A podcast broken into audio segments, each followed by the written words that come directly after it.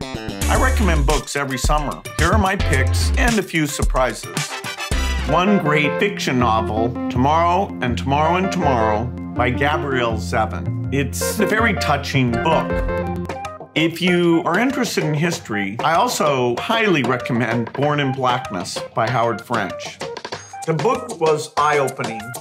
Of all the great shows you can stream these days, the one I've enjoyed the most is Borgen, which is about a Danish prime minister. Amazingly well done.